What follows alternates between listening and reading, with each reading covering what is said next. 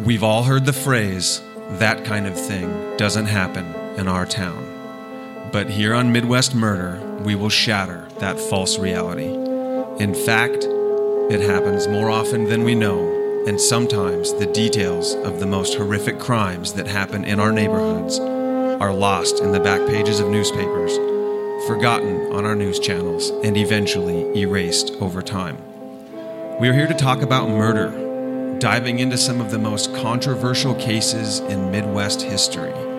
This show will not shy away from the morbid details of these horrific events and the often ugly truth behind it. What you will hear is a detailed timeline of events, perspectives from those closely involved, and analysis by experts. What you will feel is the darkness that surrounds each story, the innocence lost by the victims, and hopefully, the justice that was ultimately delivered. Jonah Lanto. Don Palumbo. Wow, here we are. It feels good every time. So, we've been busy for a little while here on Midwest Murder. Don, what are what are people saying about Midwest Murder? Well, some amazing things. Uh, and so we want to remind everybody to rate, review. Um, it's not just to, to pump up our egos. It is actually, um, it helps us trend, uh, it, it, and it's ta- taking us places. So we greatly appreciate that. Um, so this one is great podcast. I discovered this podcast by mistyping while searching for another one. The hosts are great and easy to follow. The story, storytelling makes me feel like I'm right there. I was more than excited to listen to a podcast that revolves around my home state. I no longer live in North Dakota, and it's refreshing to hear the accents that make me feel like I'm back home. Can't wait. accents. Can't wait for more episodes. So, uh, yeah, I- it's it's there's no I get- denying that we have it. yeah, but I guess they're anyway, there. So that's super cool. Thank you very very much. Um, that was from Megan from North Dakota on December thirteenth.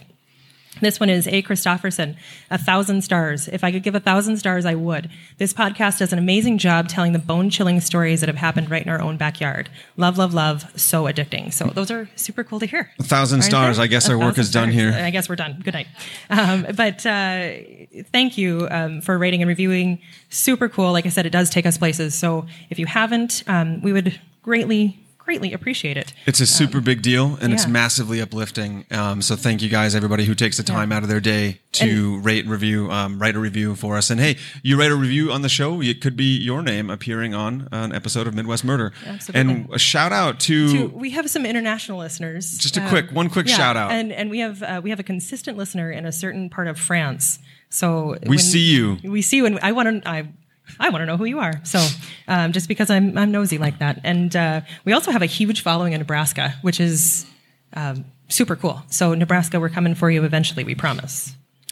Usually, we start by highlighting a few of the major events that took place in the same year as our murder. However, this episode requires me to paint a broader picture as it will not be the last time we visit the region. Oil was discovered in North Dakota in 1910, but there was no real oil industry in the state until 1951. There was an oil boom in North Dakota in the 70s and 80s, but it was relatively small, peaking around 150,000 barrels a day back in 84. Geologists always knew there was a massive amount of oil beneath the Bakken Formation in western North Dakota, but it was too deep in the ground to get at it profitably. The invention of fracking, extended reach horizontal drilling, changed everything in the oil industry and western North Dakota. The Bakken Formation is thought to hold about 7.4 billion barrels of recoverable oil, and starting in 2002, the rush was on to get all that sweet crude out of the ground and into somebody's bank account. Because of fracking, the U.S. was producing more oil month to month than Russia or Saudi Arabia, and North Dakota produced more of that oil than any other state except Texas.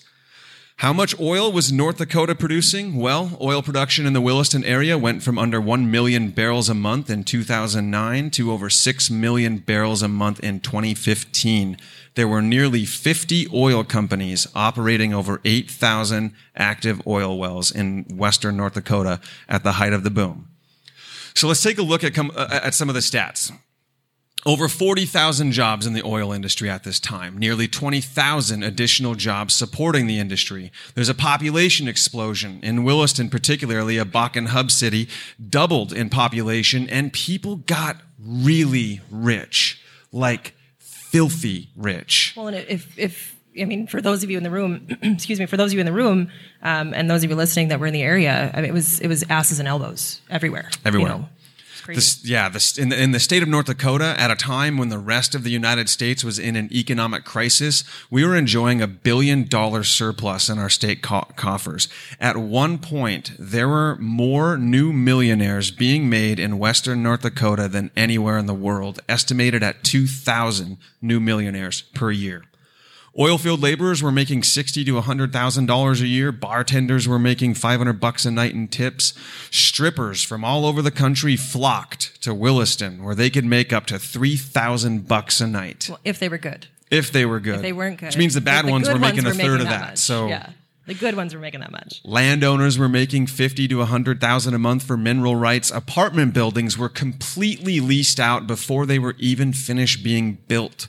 Small Spartan one bedroom units rented for over 2500 bucks a month and modest three bedroom units rented for $4,000 a month. By 2014, apartments in Williston were the most expensive in the country, topping even New York City and San Francisco. The most basic motel and hotel rooms cost 250 bucks or more or n- a night, and oil companies booked them en masse for their employees. There were even reports of people living in dumpsters and railroad shipping containers, and of local residents renting out walk-in closets for a thousand bucks a month. And the, the crazy part too was that you know Minot, where where we are, two hours, 120 miles from Williston, and they were still busing people from Minot, busing oil workers to Williston. And and housing was stressed here at that time too, um, following the flood in Minot. So the the more so the majority of oil workers who poured into Western North Dakota ended up living in what came to be known as man camps. These were ugly, barren, sprawling trailer parks or RV camps that mushroomed up on the prairies like cancer. Williams County Sheriff Scott Busching, quote, we have a tremendous transient pop population. We have very few addresses. We have over 90,000 man camp beds permitted in Williams County alone and countless RVs, RV parks, sanctioned or not. Western North Dakota was not only rolling in cash, it was also boiling with crime. U.S. Bureau of Justice statistics showed that from 2006 to 2012, the rate of violent victimization, particularly of aggravated assault, increased 70%. The study also found rates of serious violent victimization, homicide, manslaughter, rape, robbery, sexual assault, and aggravated battery increased 30%. Williston saw calls to police increase from 4,163 in 2006 to 15,954 in 2011. Which is, and that was even here too. I mean, just Oh, yeah. it was The whole region. The, the whole region. It was wild. Narcotics investigations skyrocketed, as did drug arrests, which isn't surprising. An oil boom and the huge influx of young men with money in their pockets and no connection to their families or to the community ends up with many of them becoming prime targets for traffickers of sex and drugs. It's easy to see how a boom on the surface leads to many legitimate and profitable ventures throughout the region. But what we don't always consider is with that legal enterprise comes a criminal enterprise. So for every legitimate business owner, you have somebody who is into human trafficking or selling or making meth. And so where the opportunities in, in, in that region weren't just for people who had legal pursuits. Well, and, and this is you know somewhat uh, similar topic, but um, Backpage.com. That was where you could find anything. You know, trafficking, uh, sex worker, anything. You know, that was that was huge, and it was like busting um, big time in in the Williston area, in that whole region, that Bakken area. It is against this setting that our story begins to unfold. Around 8:30 on the evening of April 24th, 2013, Kelly Blumberg has a typical phone conversation with her boyfriend, Jack Scholl. Just an ordinary, how was your day, see you tomorrow kind of phone call. The next morning, around 10 a.m., Kelly calls Jack again, but gets no answer. She calls several times during the day, but Jack does not pick up any time she calls. Worried, she drives over to Jack's house around 1.30 in the afternoon to check on him, but he's not at home. At 5:30, she returns to Jack's house with her son Kellen and his friend James to help her look for Jack. As Kelly would later tell law enforcement, quote, Jack's pickup was in the garage. His pickup keys were in a normal place inside the door. Everything seemed to be normal and in place like he was there. I was thinking he must have been in the field, maybe kicking a cow or a horse, so I walked the acreage looking for Jack. And we know in North Dakota, ranch life can be dangerous. Kelly was worried that maybe Jack had some kind of ranch accident. Perhaps he was injured out in the field, needing help. It's a large and relatively remote ranch, more than 100 acres of land. While Kelly searches the fields, her son Kellen and friend James search the house and its immediate vicinity. It is her son Kellen who makes the chilling discovery in the driveway at Jack's house. As Kellen would later testify, quote, I seen his glasses and the hair stood up on my neck. And excuse my language, I said, get the effing cops here right now. I seen a pool of blood and seen some shell casings. One can only imagine the grip of fear on Kelly Blumberg's heart as she calls 911 to report she believes her boyfriend, Jack Scholl, is missing and that she fears for his safety. It's a phone call we all have some vague sense of dread about, but that none of us can truly know unless we've made it. Within minutes, Sergeant Johnson and Deputy Simmons of the Williams County Sheriff's Office arrive at Jack's ranch. Johnson and Simmons make a standard search of the house and property for injured or deceased persons. Detective Amanda McNamee responds and obtains a search warrant. Several other sheriff's officers arrive on scene and they conduct an extensive search. What that search, what that search turns up is grisly indeed. Jack's bloodied eyeglasses, three ammunition casings from a 300 bolt action Savage rifle, bullet fragments, tire tracks, blood that appears smeared by the tire tracks, body tissue, bone fragments, and the gold cap from a back tooth, all found in proximity of what appears to be two large pools of blood in the driveway. Given the evidence turned up at Jack's ranch, it seems likely that he's come to some harm. In spite of the grim scene and remnants of a violent interaction, law enforcement can only treat this as a missing persons case. Which, I mean, there's no body, right? We know that. There's no person, but well, we don't call this Midwest almost murder. It, so we don't, and and that was tough for me at first in researching this. Was okay, you've got all this evidence, and it looks really bad. Why isn't this a murder right Well- away? Because you have to, you have to assume this person is is injured but alive, and so missing I mean, persons. we but certainly don't know if, if they're they're deceased at, at that point. But I mean, clearly something bad happened. it's not a good look. No, mm-mm.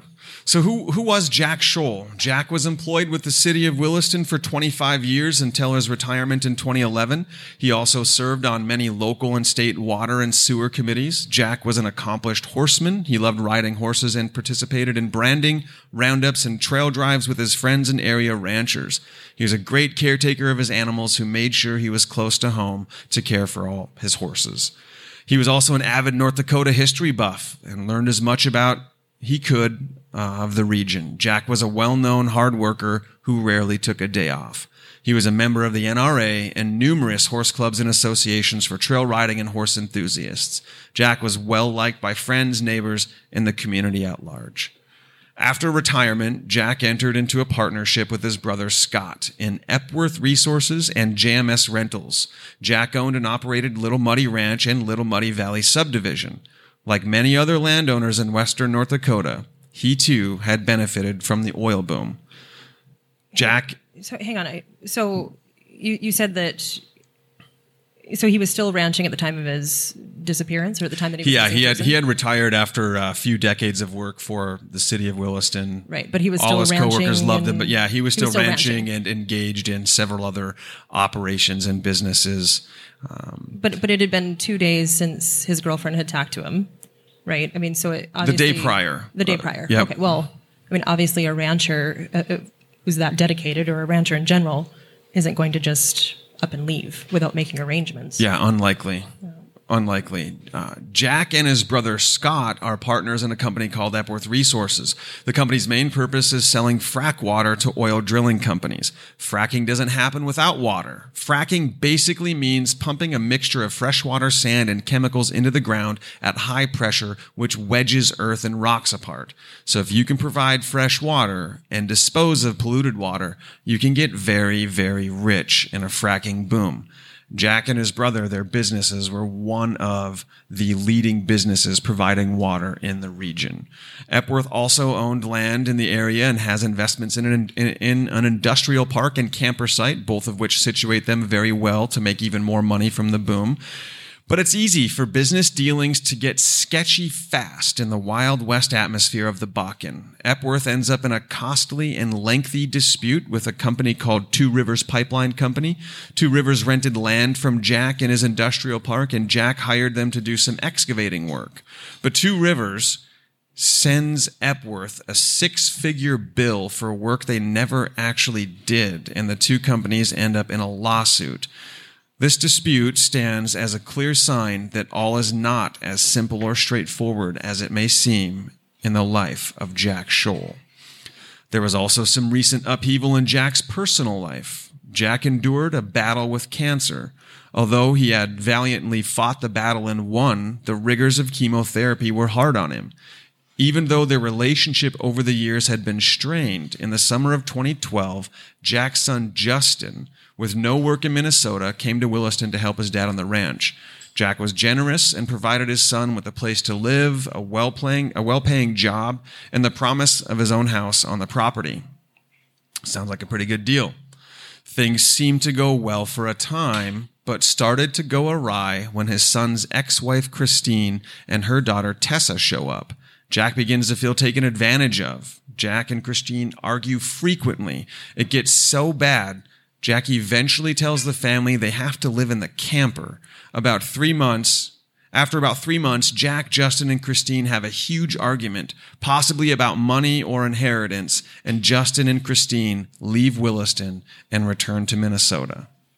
Hmm. Jack's love life is also kind of complicated. He's been dating Kelly Blumberg for a while now, but their relationship started before either of them were divorced.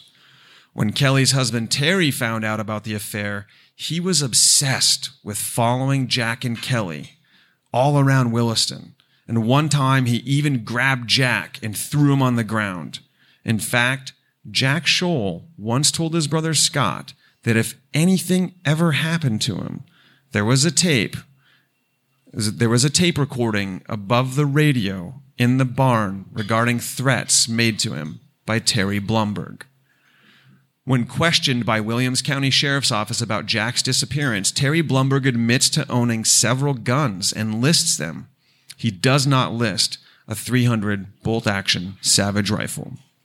When deputies search Terry's house, they find a 30 caliber round for a 300 Savage in an ammo box in the basement. They ask him again if he owns a gun belonging to that ammo. He says he does not. And at this point, they still hadn't found the human remains or anything. They no, no. This is the Jack is a still a, a, missing person at sure. this point. This was all during, uh, of course, following a missing missing persons. You're going to work through the interviews of those mm-hmm. people, those people closest sure. to Jack, and there was a known sort of dispute between Terry Blumberg and Jack. Um, Terry Blumberg admits to sort of menacing Jack and his ex-wife uh, throughout Williston and, and, and admitted and uh, agreed to the search of his premises. Sure. Um, so uh, Jack's relationship with Kelly Blumberg was secretive. She didn't attend family gatherings with Jack, and in fact, many of Jack's friends and neighbors had no idea about Kelly. Hold there was also hold, hold up. Yep. So it was like a complete secret. It it was sort of secretive. Kelly didn't... but after after it was no longer an affair. Yeah. Hmm. Um, as as as it as the research turned up, she didn't come to any of the family gatherings. Um, so, yeah, but they were they would hang out around town. I don't know how secretive it was, but it was secretive in some sort of way. You know, I don't know if they were. Fa- I don't think they were Facebook official. Well, I mean, that's still kind of dumb. But there was also some recent indication that Jack wanted out of Williston Our speculation is that he'd had it with the oil boom and just wanted out. He wanted to move to Montana to buy a ranch and be with his horses. But that was not to be. So Jack's missing for over three weeks.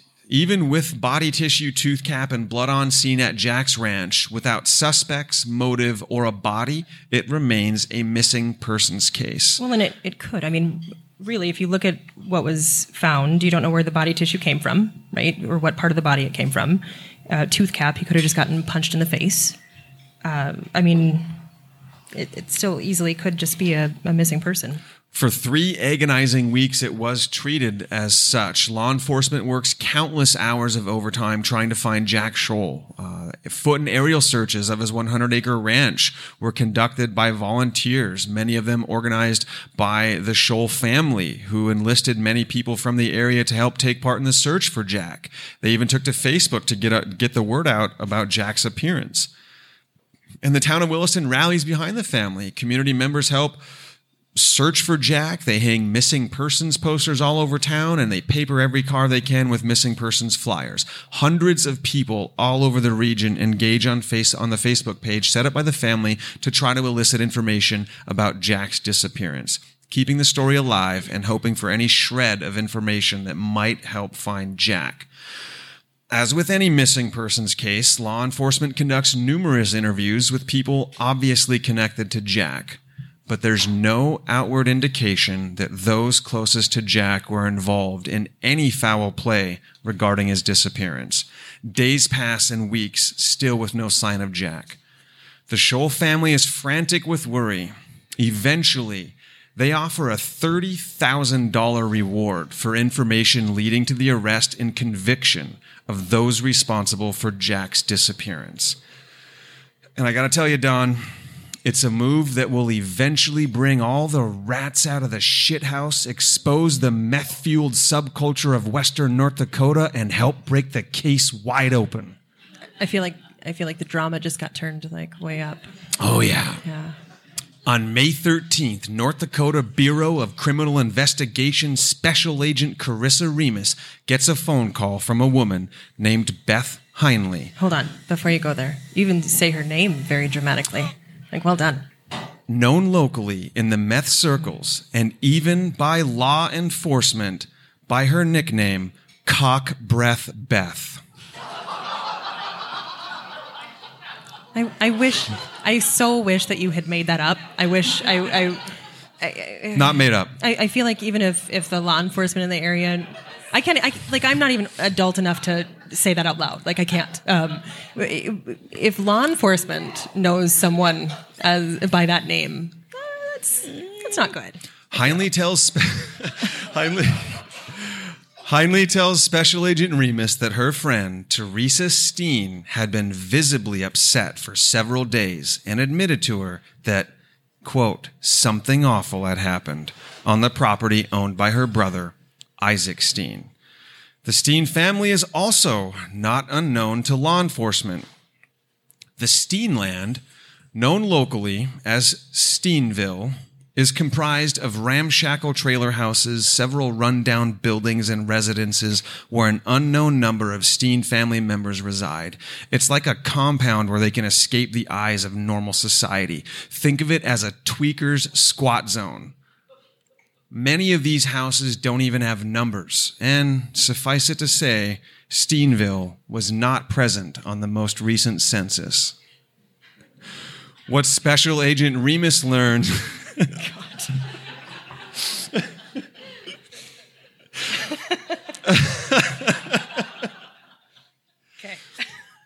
What Special Agent Remus learns in the phone call changes everything in the Scholl case. Heinley tells Agent Remus that Teresa Steen confided in Heinley that she had seen a dead body covered by a board in a garbage pit on her brother Isaac's property.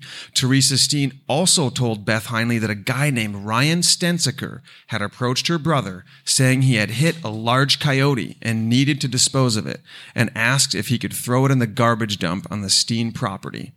Teresa also told Beth that Isaac said the front of Stensiker's gold Cadillac Escalade was damaged. With this information, the Scholl case is no longer a missing persons case, but a potential homicide. Special Agent Remus immediately notifies Detective McNamee, and she and several other law enforcement agents descend upon Steenville. They knock several times on the door of Isaac's home, and eventually, Teresa Steen opens the door, telling them Isaac is not there. Detective McNamee then confronts Teresa with Beth Heinley's statement. To their surprise, Teresa admits it's true that she had gone with her brother Isaac down to the garbage dump and had seen, quote, a hand, a foot, and part of a pant leg sticking up out of a hastily dug, shallow grave.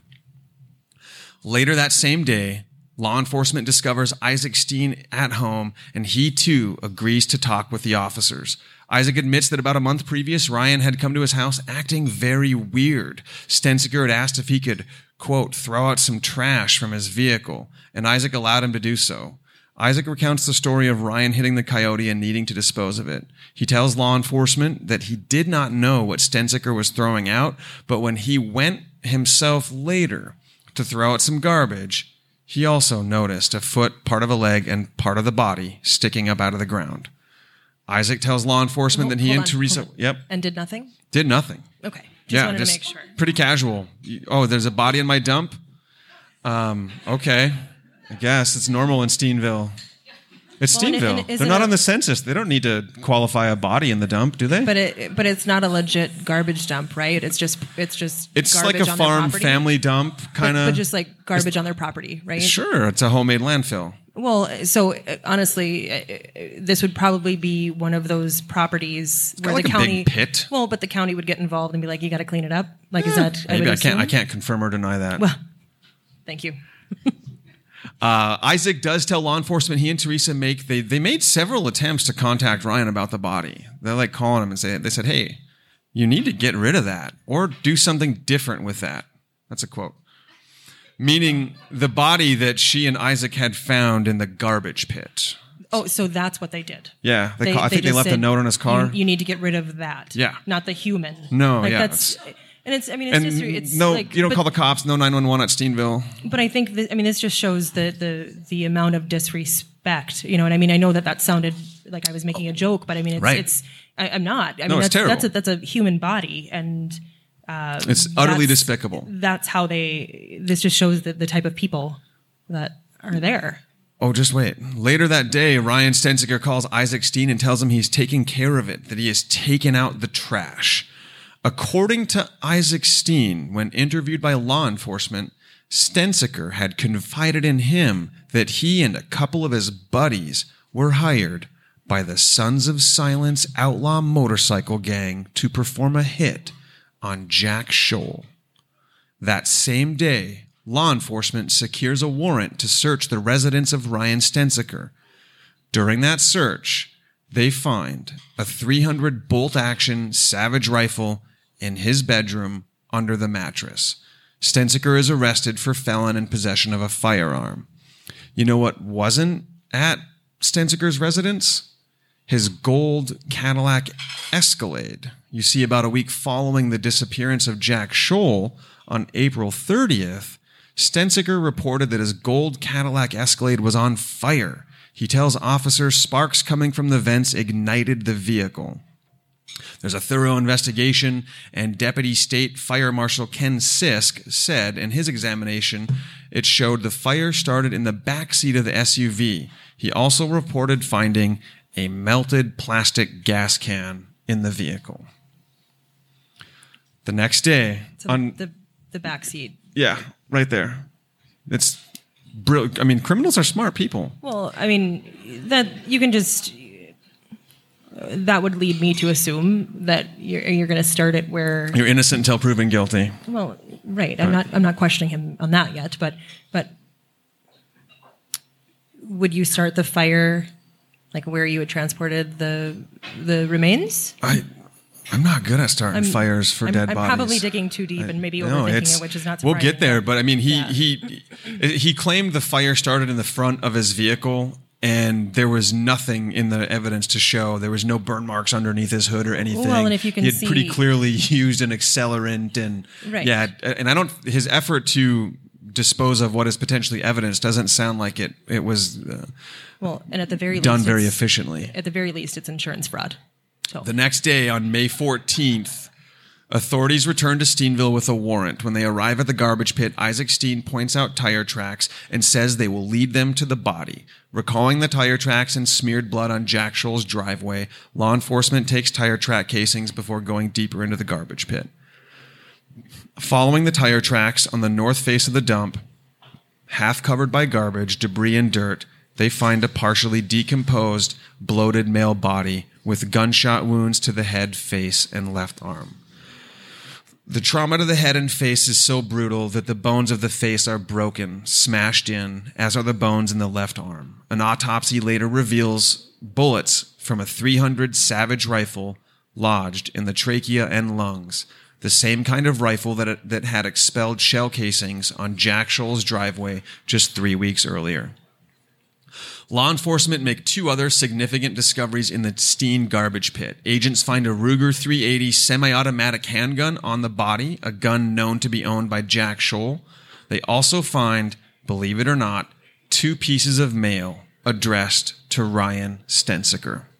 where where did they find the handgun? in a jack in his inner jacket pocket, his inside jacket pocket. And Jack Jack was pretty well pretty pretty known amongst his family, big staunch 2A supporter, usually carried a gun um, on on in a holster. Sure. For whatever reason this time it was in his inner jacket pocket. So in his holster or in his vehicle is is what I, I discovered generally is where he carried his weapon. On May 15th, this is the next day. So everything, these last few sequences, this has been May 13th, 14th. Now on May 15th, as I said, the rats are coming out of the shithole.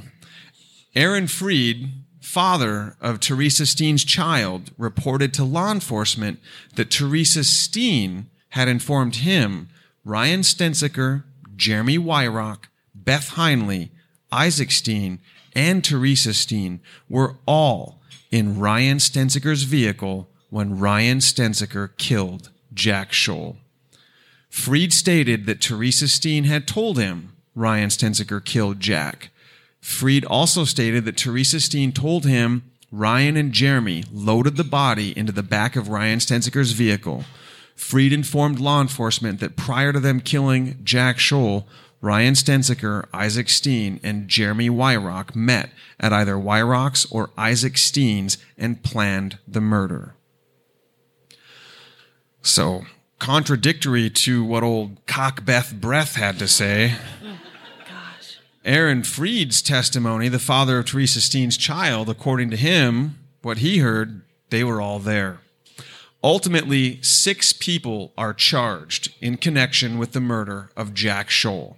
Ryan Lee Stensiker for murder, Jeremy Wyrock and Ronald Gibbons for conspiracy to commit murder, Isaac Steen and Teresa Steen for suspicion of facilitation of murder, and Amber Jensen for suspicion of hindering law enforcement. So, who are all these people and how are they connected? Stensiker and all his buddies were selling meth in Williston, and all the sellers were girls working for one lady. This woman uh, was essentially running a meth ring, and some witnesses believe this woman running the meth ring may have wanted something Jack had. Um, Jack, of course, he's found with a gun on him. Um, and if there were girls there in the vehicle when it approached Jack's house, right? So re- reflecting reflecting back on the incident, um, if, there, if there were girls there, perhaps Jack would have been more willing to get out of his, the safety of his home to help a damsel in distress, as it were. Well, but and did he did he know them?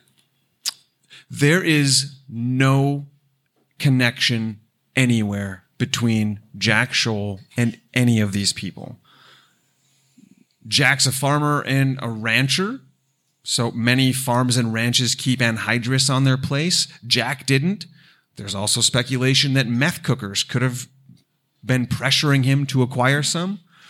And Ryan Stensiker had a lot of girlfriends who were in it for drugs and money. He had money in his family, but really, Ryan's just a mama's boy who wants to be a gangster in a small town.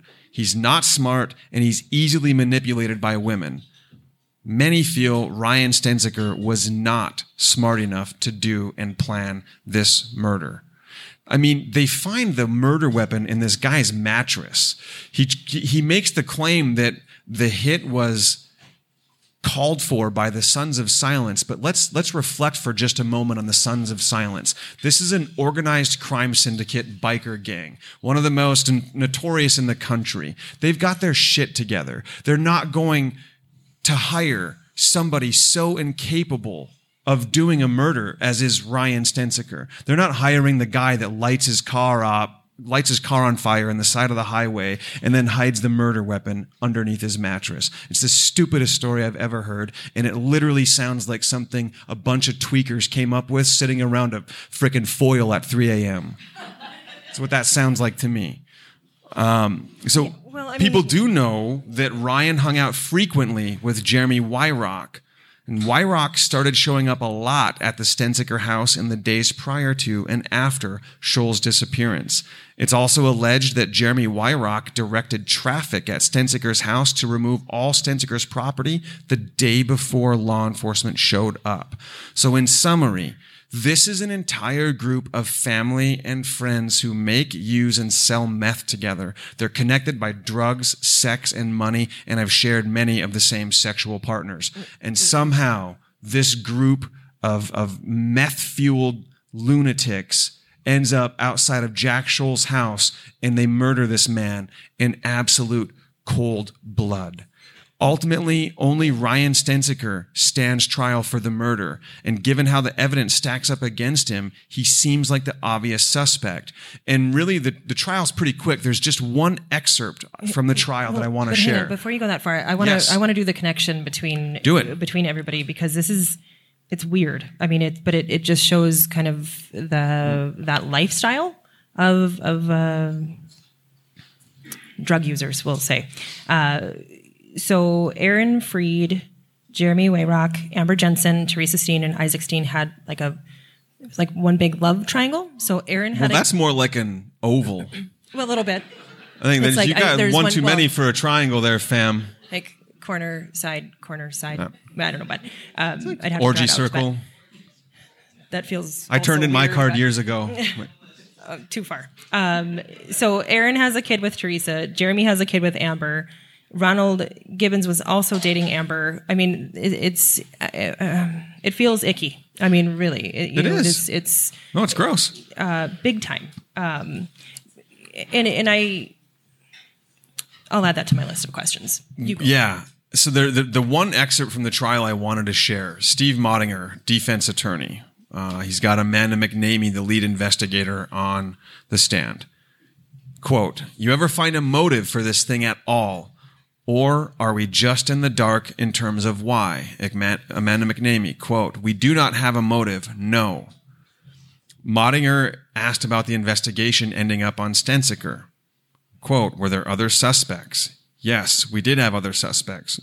Were you able to determine that Jack Scholl had some people that weren't very happy with him for various reasons? Quote, Amanda McNamee, yes, there were some people that were not exactly friends with Mr. Scholl.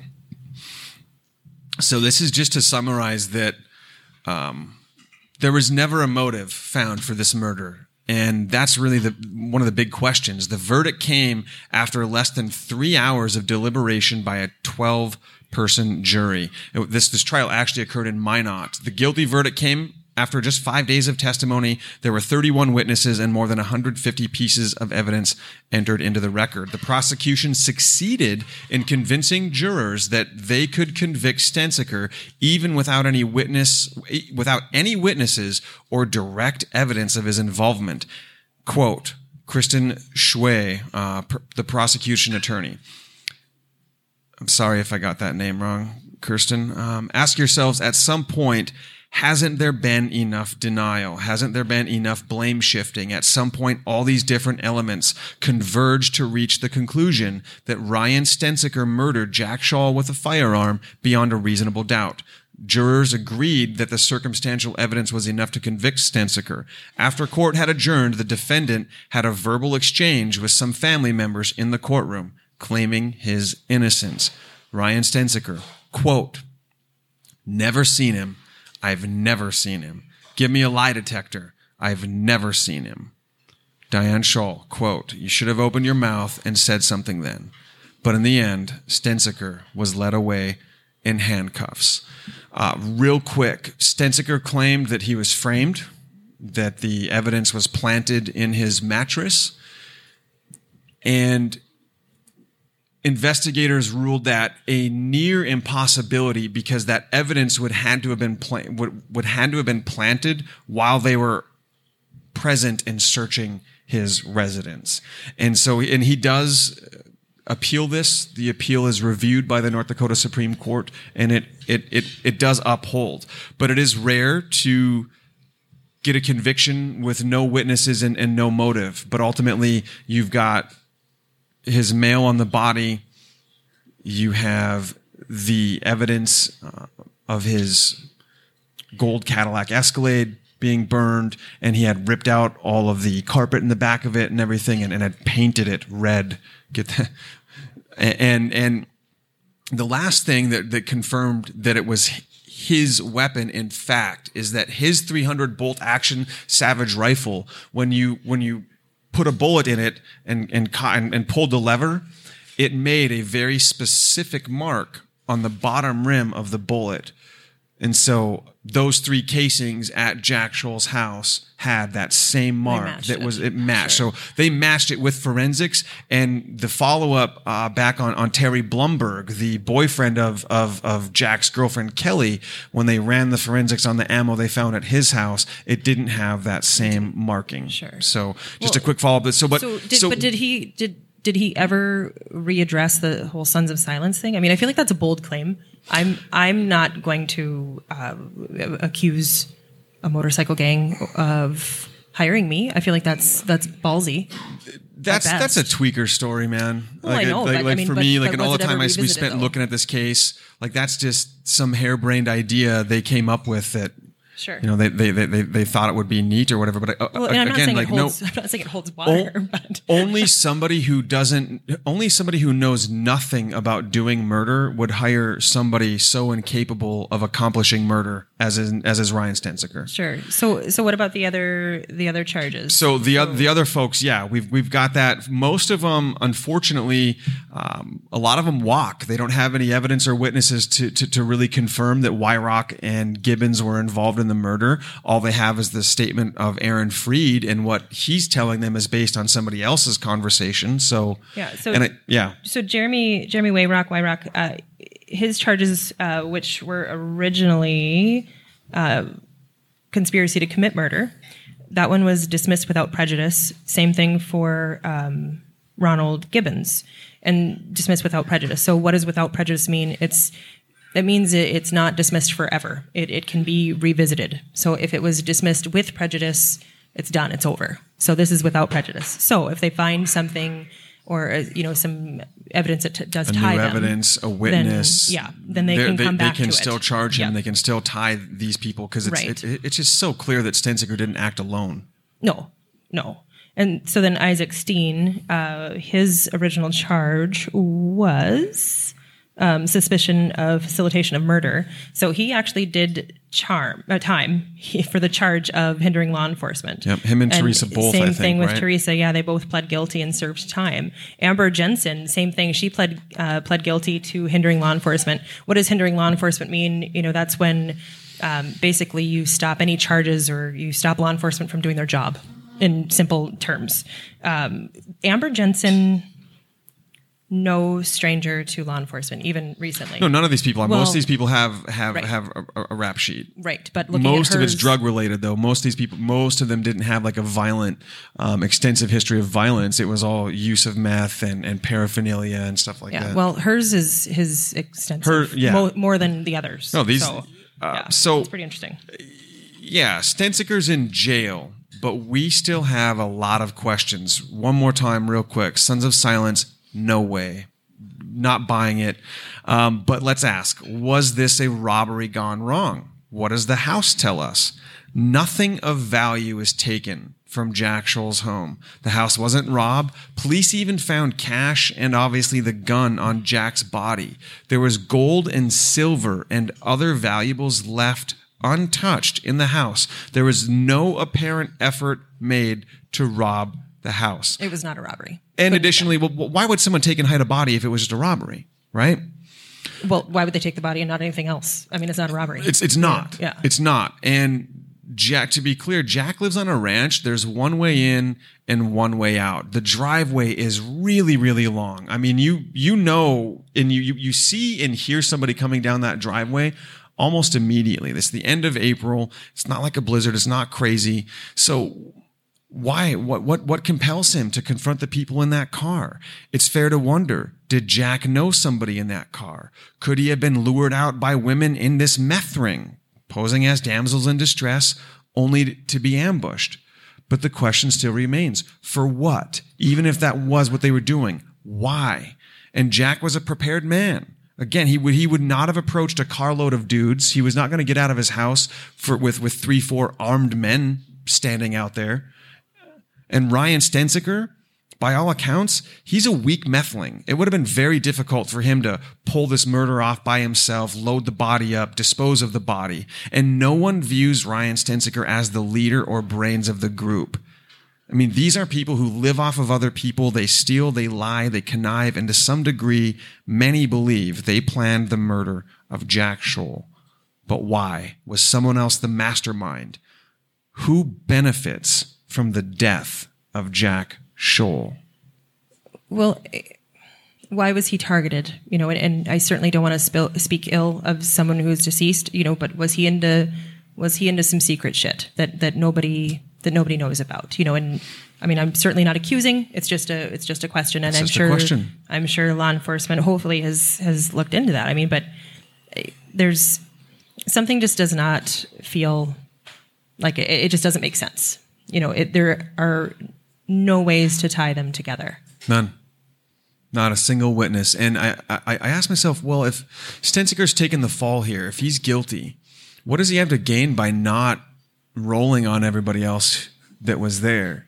And the only, I mean, the only conclusion I can only- draw is, is that maybe but but saying that Saying a he's motor- innocent. but saying a motorcycle game gang Yeah. hired him. I mean, who's he more afraid of at that point? Yeah, say say well he well and he claimed his innocence the whole time. I've never seen Jack Scholl in my life, and he claimed his innocence, and and, and there you go. So it it it's yeah, it's fair to wonder was there something, was there something Jack was involved in that was more secret than anything else that he had did, um, or were these were these people hired by somebody else outside the the Stensiker clan? Like who think of you ask yourself who hires a bunch of meth heads to do murder?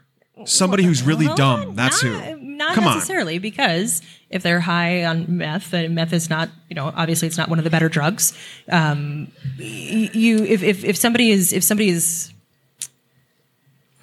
it's not going to be a professional hit, but you're going to hire somebody who is probably not going to remember you. They're not going to. I, I mean, it's a theory. I'm not saying it's a good one, but it's a theory.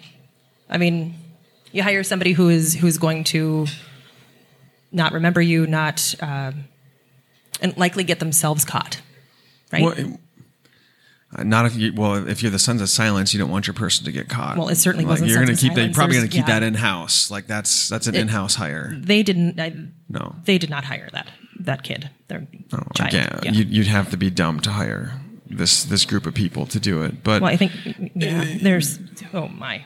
and and, and, and ultimately they, they they tried. So it it is technically for people like Wyrock and Ronald Gibbons and and the others.